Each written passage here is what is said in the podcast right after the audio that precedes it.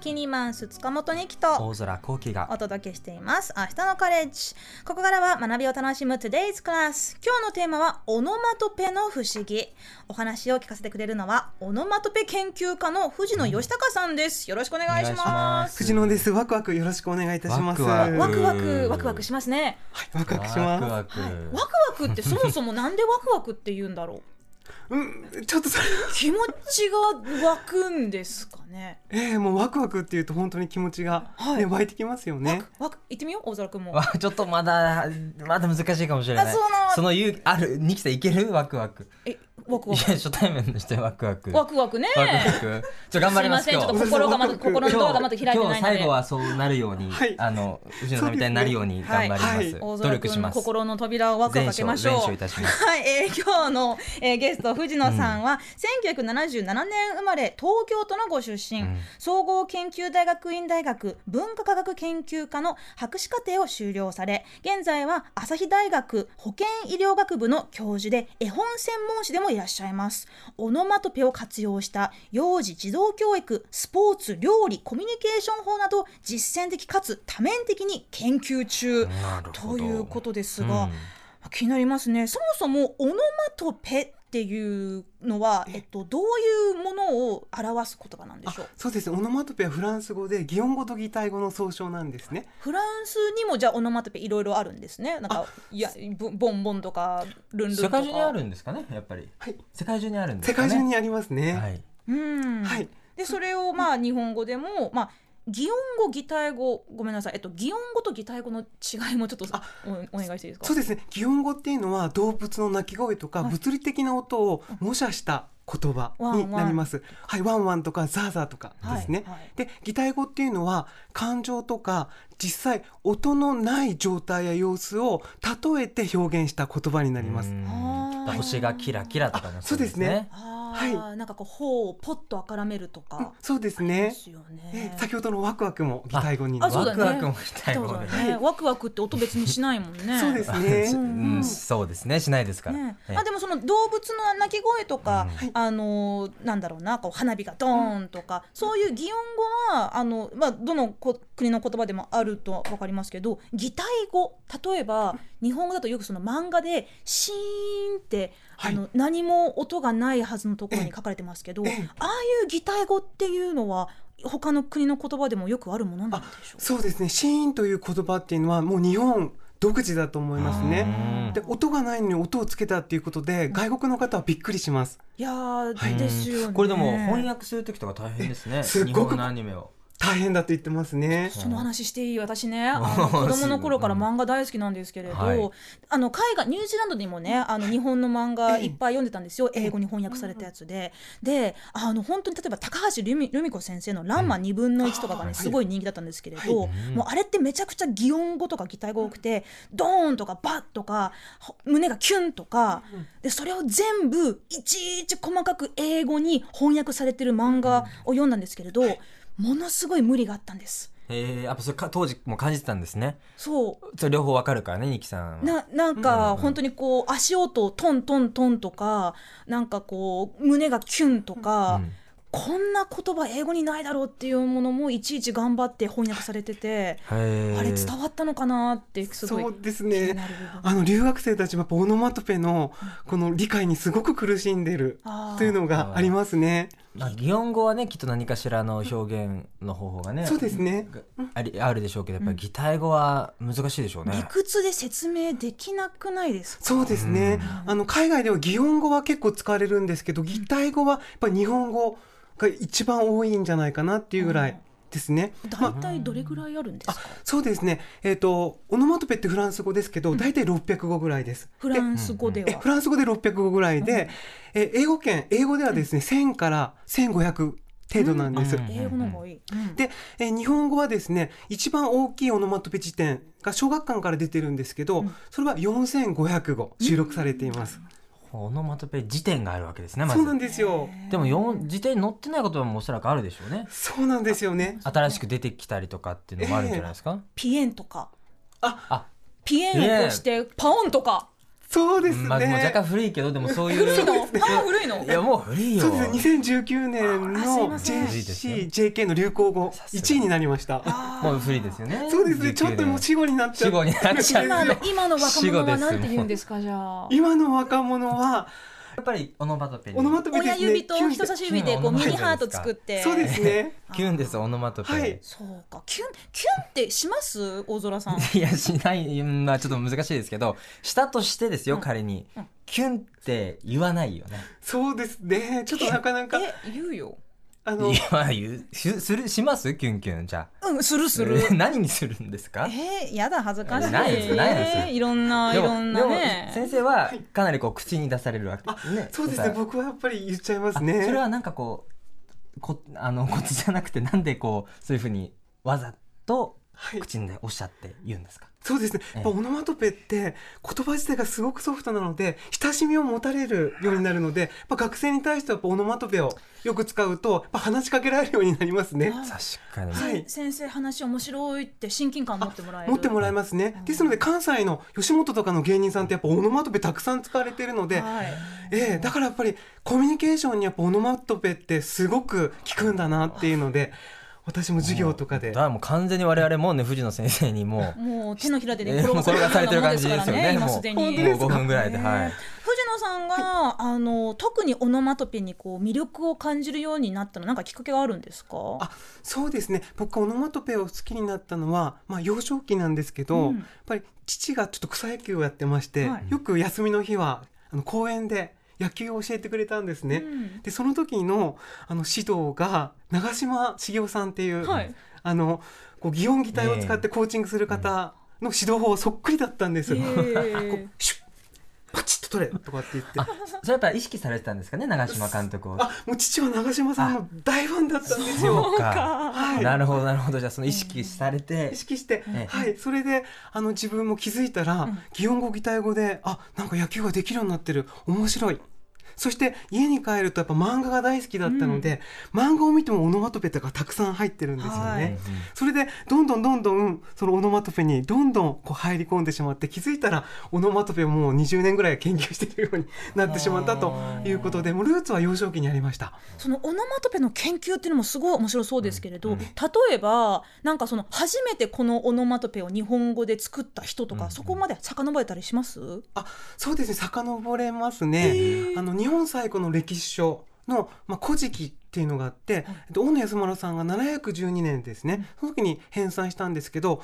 えっ、とですね国生みの話でイザナギの御事とイザナミの御事がヌボコっていう矛を持って海に刺してそれを回したんですね。それが航路航路これが一番古いと言われていますもね。う古事記にオノマトペが出てく出てるたわんけですねよ。日本書紀にも出てましたあけど。じゃあ日本でこのオノマトペが多いっていうのはやっぱりそういう歴史的な経緯もある経緯もありますね。あーそれ他の国とどう違うんですかねそうなんでしょなうんねで日本語はそんなにオノマトペが多いんですかねあそれはですねおそらくええ音節が関係しているという説がありまして、なるほど日本は音節が112音節で母音が5つですけど、英語って数えきれないぐらいあるんですよ。そうですねであの母音の「あ」一つとっても、日本語は「あ」1個しかないんですけど英語は「あ」とかって4つあります A とよね。か A とか O とか A とかね、うんうんうんうんですのでやっぱりバリエーションが圧倒的に多いっていうのがうんはいありますね。なんかこうなるほどあの「あん」っていう、なあんじゃないななんだろうなこう「ポー」とか「パー」ってだけでも結構違いを感じるじゃないですか日本語で言うとええ。うんポーなんかポーだとなんか船の船の汽笛のポーで、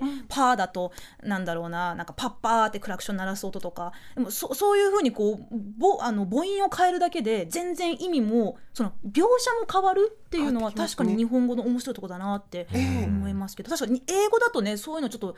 伝わらないし、ええはそんな発想にもならないかもしれない。そうですね。あとは動詞の数も関係してるんじゃないかと。なるほどで例えば見るだったら英語だと see look watch とかありますけど。 See, look, watch、うんうん見る見全る部見見るるというえうんでも日本だと全部見るになっちゃいますよねあーそこでオノマトペを使って C だったらふわっと見る、ルックだったらパッと見るウォッチだったらじっくり見るあーこんな感じでどんどん増えていったんじゃないかとじっくりとなるかほどじーとかじとそうですねじーーととかかそうですそうねかだから我々も結構無意識的に、まあ、ある種その言葉というのを、まあ、オノマトペも含めて使ってるっていうことですかね、そう日常生活の中でね。あとはあのオノマトペの特徴として特殊拍っていうのが大体伴うケースがあるんですけど、うんうんうん特殊拍って即音特あ特殊拍特殊ワークあー特殊拍特殊博はいごめすんいまなさいせん発音あいやいやいいやや滑い舌やあ悪のくて聞いてる方が初めて聞く言葉なんでええはいはい、特殊拍っていうのは、即音、うん発音、うん超音うんを総称してるんですね。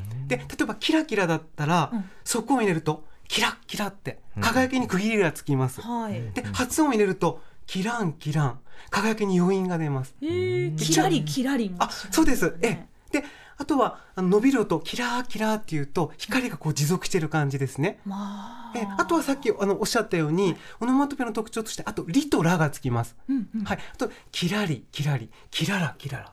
うんなのでうんもうどんどんどんどん同一のオノマトペが特殊悪とかラとかリをつけるとこう微妙なニュアンスを表現できるのでどんどんどんどん増えていくわけです。こういうオノマトペって、その例えばその子供の頃ね絵本だったり、まあ、あとなんかこうお歌の時間でいっぱいねこう読んだり歌ったり使ったりするけれど、あとその子供の頃ってほら「あのワンワンだよブーブーだよ」とか、こうあのもぐもぐしようねってこうオノマトペで言葉を覚えますけど、大きくなるとあんまりこう、まあ、さっきもねあの話してましたけど、ちょっと使わない方がいいのかななっんてと気持なちくにねなる。子供っぽいそうっですてねいうイメージがある方もいらっしゃるんじゃないかなという気がしますね。そうですねやっぱりあの絵本絵本はほとんどやっぱりあの幼児向けなので、うんえー、とオノマトペがたくさん入ってますのでやっぱりそういった意味ではあの幼児言葉幼児に馴染みのあるコミュニケーションという位置づけで間違いはないと思いますね。はい、でも使い方によってはやっぱりオノマトペは大人が使っても大変効果的なので、うんなるほそどの部分も掘り下げてお話しできたらなとおう思いますね。うんなるほど効果的なオノマトペちょっとぜひ知りたいですね。そうですね、例えばその藤野さんはねさまざ、まな研究の中で暮らしに役立つオノマトペの活用方法を研究されてることですけど、どう暮らしに役立つんでしょうか、あ例えばあの、はいやる気がない時ってありますよありね。ます、その時は一日の活動をオノマトペを使ってシミュレーションするほうこれだけでやる気が出てきます。例えでばえ例えばですね、えっと私は今日岐阜から来たんですけど、ええー、わざわざちょっと待ってそこからちょっとごめんなさいびっくりした失礼しましたありがとうございます岐阜からそうなんですよあありがとうござびいっますくり、うんはいあびっくり違うんですよねびっくりあびっくりオノマトペでです。失礼し擬ました態語になります、あ擬態語になりますうんはいはい虫切りでオノマトペって使っちゃうんですよね。 えはえーい、そうなんですよはい。岐まず阜からいらっしゃっはていえー扉を開けてテクテクテクテク岐阜駅に向かって名古屋から新幹線でシューンと東京まで来て、赤坂に着いたらまたタッカタッタッタッタッタッタッと TBS に入るそしてスタンバイの部屋に入って台本をペラペラめくって今日お話しすることを頭の中でふわっと考えるそしてスタジオに本番のスタジオに入ったら二木さんと大空さんとワクワクペラペラお話をするこんな感じだけでいいんです素晴らしいうん、それを自分の頭の中中ででまあ、ちょっと今みナたいにレーションみたいななるほど感じ感じでやると、はいえええこれはですねあの、えー東京諏訪理科大学の篠原菊則先生という方が研究してましてほう今みたいにやるとあのやる気を司る脳の線状体が活性化するということが分かってるんです。えー、あもうサイエンスそっなんかじゃあだ自分がや今日一日やったことを今日オノマトペで表現するだけでだんだんやる気やがる出気てがく出るてくるんで朝の時間帯にやるといいいいですあそねの。日やることを想像するわけですね、はいあー一日の予定を朝起きたらどんなオノマトペ浮かぶかなもうバタバタですよねバタバタか私ダラダラだな そっかノロノロそれでもそういうのでもいいんですかこんな低レベルのオノマトペでも大丈夫なんですかもうやる気出ますあのオノマトペ使そっんなてえイメージしてもらえれば線状体が活性化しますので簡単にすぐできちゃいますね。自分が何をやってるのかっていうことをオノマトペで表現することってなんかある意味ちょっとこう脳トレっぽい感じもありそうですね。ああ確かにそうですね、うん、当てはまらないちょっと単言葉とかありそうですもんね表現とかあ今のこの気持ち言葉にできないって時に、でもなんかオノマトペを思いつくっていうのもなんかこうお楽しそうっていうか、うんうんわワクワクが増えそう。あうんすごく脳トレに効くと思いますへねー。はい、そういったオノマトペのクイズを篠原菊則先生は結構あの推奨しておりますね。例えばなんかこうこのこのオノマトペをなんか呪文のように唱えればやる気が出るっていうのもなんかあります藤野さん的に。あ、僕はですね、あのギュッぎゅぎゅはいぎゅなんだえこれはもうあのもう心理学的にもあのエビデンスあるんですけど握り拳作るだけでやる気が出るんですね、うんでそして「ギュー」というオノマトペを言うと握り拳に強く力が入りますので、うんそれでさらにやる気が入るということでそうですね筋弛緩法とかありますからねぎゅってしてこうふわっとねさせるそとうですねあー力がだんだん抜けてリラックスもできたりしますしリラックスもできますねぎゅですねギュこれだけで瞬間的にやる気が出ますので牛からのふわでもいいですね。これ言わなきゃいけないでしょうかぎゅと言葉に出して、うん言葉にやっぱり出した方が力が入ります、なるほどちょっと誰もいないあのそうねまずは、うん、ままずはちょっとギュってこう知らない、うん隅っこから始めトイトイレにちょっと駆け込むとかで。も個室からギュって聞こえてくるわけ でしょ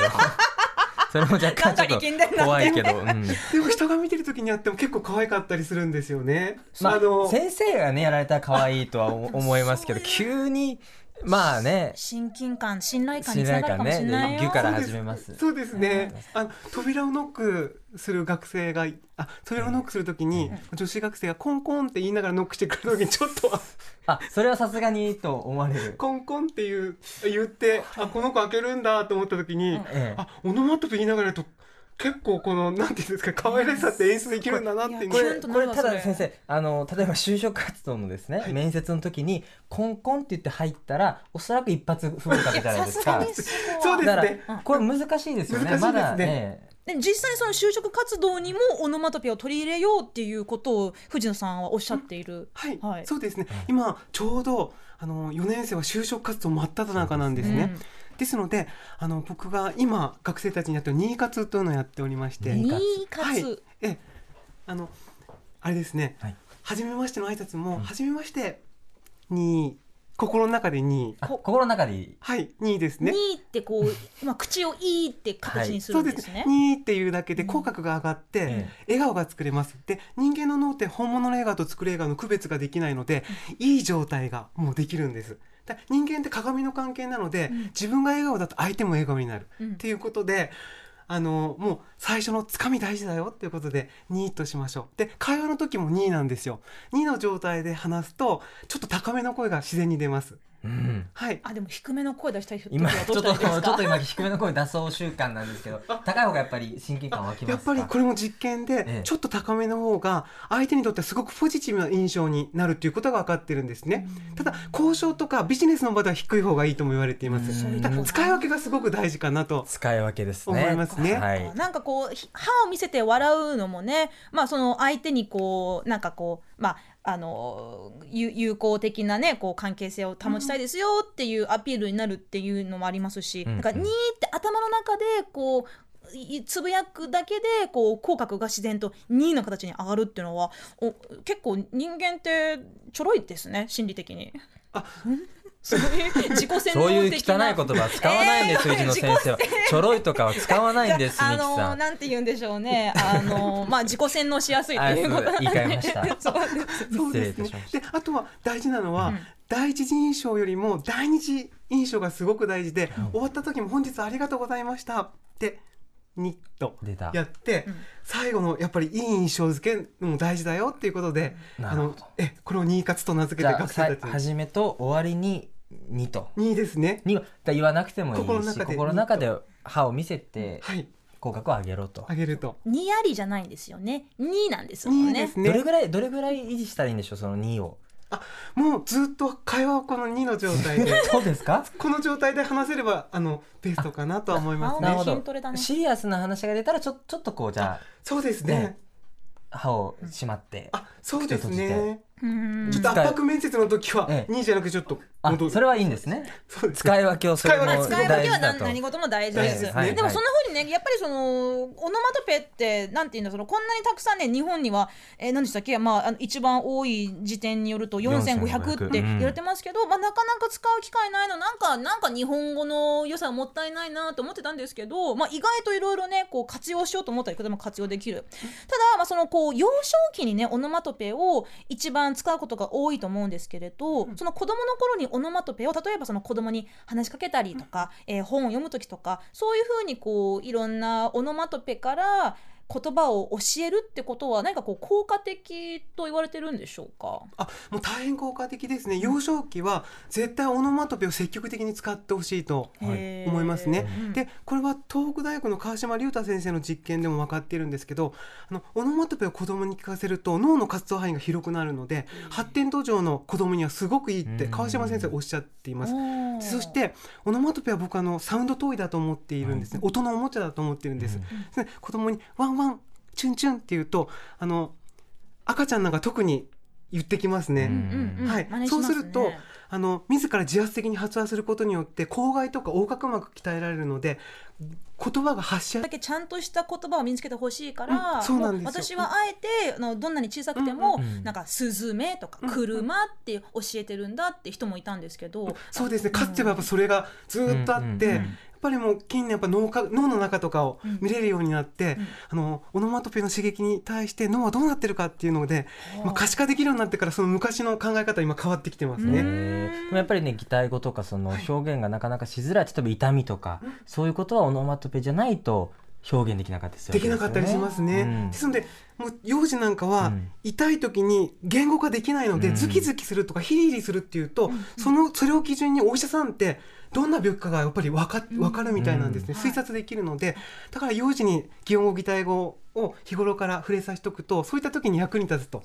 いうことも言えるんじゃないかなと思いますなんね。かその自分の、まあ、感情とか感性をねただこうなんか痛いとか辛いじゃなくて、そこにもう一言あるともっと伝わるし、自分自身もあ今私はこういう状態なんだってことをもっとなんかよりよくうーん俯瞰してねあの分かるんじゃないのかなと思いますけれど、本当にそのオノマトペのねいろいろなあの脳や心やコミュニケーションにね、えーすごいいろんなメリットがあるっていうお話ですが今日はですねあの藤野さんが書いた5本、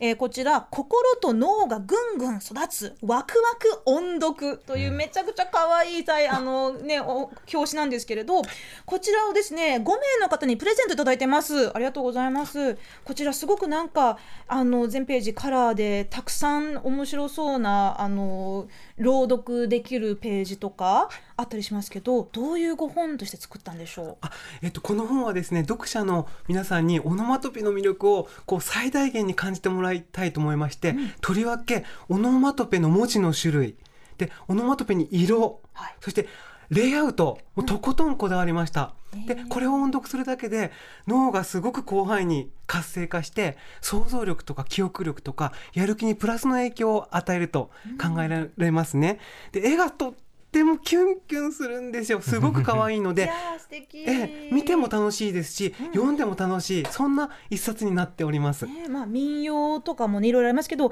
宮沢賢治正岡子規中原中也というね、まあ、日本の文学界を代表する人たちのね作品も載ってたりしてあのこれ本当にもうねあのお子さんにももしかしたらねご高齢者の方にもねそうですあね。のね楽しめるようなものじゃないかなって思ったりしますのでこちら5名の方にプレゼントいただきましたご希望の方は明日のカレッジ公式ツイッターをフォローとリツイートしてするかえ今日の放送の感想をメールに添えてご応募ください当選者の発表は発送を変えて返させていただきます今日の明日のカレッジ Today's クラスはオノマトペの不思議としてオノマトペ研究家の藤野義孝さんをお迎えしています TBS ラジオから2期が今日のバディ大空幸喜さんとお送りしています明日のカレッジ今日のゲストはオノマトペ研究家の藤野義孝さんです引き続きよろしくお願いしよろしくおます願いします藤野さんあの YouTube のチャット欄に、あのゼミの生徒さんたちが何かコメントしてくれてます、うん先生見てますよって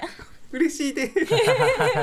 ドキドキしながら見てますっていうおコさメントすがオノマトペをもう使いこなしてますねゼそうなんでミすよ生の方 もうちのゼミ生はもうオノマトペかなり使いこなしてくれるんですよ。すごい素晴らしいはいねえまあ、今日はですねそんなオノマトペ新しいものを考えてみようというちょっとまあ無茶ぶりなねお願いかもしれませんけれど今日のお題ねたくさんのおユニークな、えーニューオノマトペが届いています、はい大空さんお願いしますラジオネームそらそらさん私の考えたオノマトペはじんやりですこれは炎天下でアイスを食べた時に使います体はじんじんと熱いのに口の中はひんやりしている心地の良い温度差をじんやりと表現しましたはあ面白いじんやりですいやねじんやりいいですね。星三つですよこれあは。星三つやったーえすぐわかりましたみ。三つ分の三つですね三分の三ですねもちそろうんですね。はいそうです。 3点中3いただきもましちたろんです星三星三つつですね、えーはいじんやり、うんじんやりすごく伝わってきますねじんやりいいですね確かにもう外で暑い中食べるアイスの感じが出てますよね出てます体はほてってるけどおな口口の中とお腹の中はちょっと冷えてきてるっていうしかもこれあの冬も例えば冬の方がアイスって売れるじゃないですか、うんうんうんただこたつの中でアイス食べるとかっていう時にも使えるかもしれないですねそらそらさんそうですね、はいそらそらさん素敵ですね星3ついただいてます、はい、はいえーこちらきのこさんからいただきました、えー新しいオノマトペは思い浮かびませんでしたがオノマトペエピソードを送りましたそうですイタリア語の授業でクラスメートが布団の中でぬくぬくしていましたと、えー日本語に翻訳した時イタリア人の先生がそのぬくぬくというのは食べ物には使わないんでしょうと言いハッとしましたあーが外国人の方からするとね、思いますよね熱々ぬくぬくほかほかポカポカ全部あったかい状態を指すけど外国語外国語として使い分けを覚えようとなるとむ超難しい、うんうん外国語のオノマトペ使えるようになるのって大変だなぁと思いました。そうですねあうーんなるほどこれは本当にもうやっぱりそのその言葉を長年もう本当に子どもの頃から使い続けた人にしかもしかしたらピンとくるピンピンあにしかピンとこない感覚なのかもしれませたん、だですね日本に留学生で日本に来ても45年経つとオノマトペってすごく難しかったけど、あの理解するとすごく便利だねって言ってくれますうね。んええそうですかはいはいえーラジオネームかくれんぼっちさん、うん我が家では電子レンジを表すオノマトペは「チン」ではなく「ブーンピ」ですあブーンピえ2歳の息子が言い始めたのですが確かに今の電子レンジはチンとはならないですもんねとブーンピあーブーンピならないチンとは私ピーピーピーって三回なるんですようちの電子レえンージ、それなんか特殊事例じゃないですかちょっとまあちゃんとなしかもすぐに開けない なとんずとーっかとな鳴らりないで続すよけねるか別にら、ピーピーって あそれ開けなんか開けてないだけでしょあそうだ開けてないやつな早く開けてってでもそれそういうこと言ってんじゃないんですよ。ごめんなさいチンってなな るかチンの代わりのブーンピーってこと。そブーンピーれ早く取り出してくださいそういうのはすい。ませんブーンブーンピーはいかがでしょうか。電子レンジ。ブーンブーンうんブーンって言ったのスティーブ・ジョブズさんのえあのプレゼンの時に使うですよあのえスティーブ・ジョブズさんってプレゼンの時にブーンブーンって言いながらプレゼンしてオノマトペの魔術師って言われてたんですえ。ね。そうだったんですか。ええへえそれはどういう時にブーンブーンってあスティーブ・ジョブズは。そうですね、ええあのちょっと注目してみたいな時とか、うんうんこの機能いいよみたいな時にブーンとかって言ってブーンって言いまますブーねンって言いながらブーンあそうですか。へうんえ。なんか本当にもう例えば海外の漫画だともうその,、うんうんあのちょっとパンチの音もなんかブーンだしなんかこうドーンっていうなんかジャジャーンっていう感じもなんかブーンだったりするしへー結構なな普遍的なねかあやつなかのもしれでませんえ話戻しますと、はいパあの せあの戻し戻してください。失礼お願いします違うんです脱線しすぎですって違うんですああの違うんですよあのブーンって言うはとい注目しますよね、うんうんなのでそのブーンって言うとやばい取りに行かなきゃっていうふううにんなると思うんですよね、うん確かだにからそういった意味でやっぱり注意するとか注目するっていっうんうた音としてはすごく機能的じゃないかなって思いますじゃあこね。れも星はかなり。星ははいあの二つあ二二つですそこはしっかりシビアに。いやいや大事大事大事ですね。はい星二つ。こちらいたはいだきました、西古澄夫さん、ん暑さによる痛みを表すオノマトペでザクワツをうんザザクワツザ・クワッツザクワッツを想像してみました、えー今年のに日差しは暑いを通り越して痛いです油断するとすぐに肌が赤くなってまるで低温やけど状態夜の眠りに支障をきたしますねというのをお表すのにザクワッツなんかうんおあーでもおいおいしそうなスイーツみたいなあカタカナあでねカタカナだとザそれなクワッんかツピッツァの名前にありそうですよねあピッツァの名前ザ・クワッツみたいなねあとこのピチッツァちょっと辛めの味辛めの味ザのその「あうあ」っていうのもその小文字で表してるんで、はいななんかこう伝わってきますよねこうあザクワッツじゃなくて、ザクアッツなんであそうですね伝われ痛みを表現してますからね。もそううですね激しい痛みってねザクワッツ。なるあでもこれ伝わりますねあこれはあのえ星二つほでどすかね結構難しいな三つ取るのは。はいじゃあもう一個行こでもすごくえ伝ーわりました伝わりましたね。はいラジオネームレイヤさん。パッと思いついた時は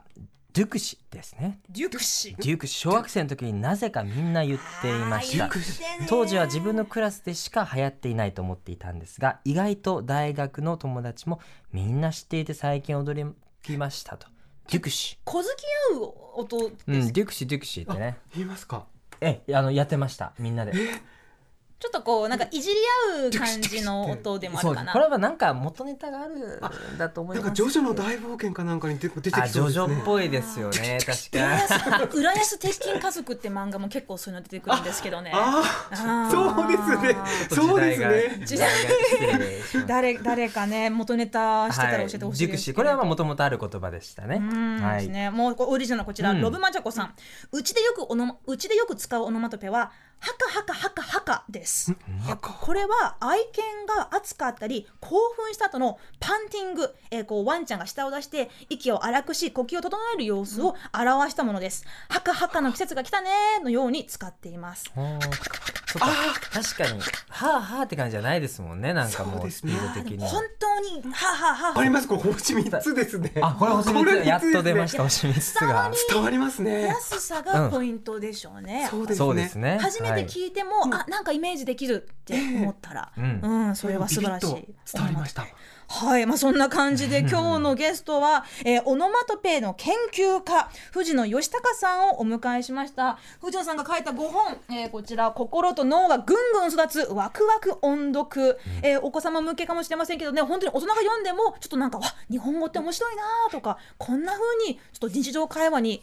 入れてみようとかね、ドキドキワクワク。そうですね大す人るかももしれぜませんひね読めますねはい、それでは大空さん最後に、最後にワクワクを一緒に。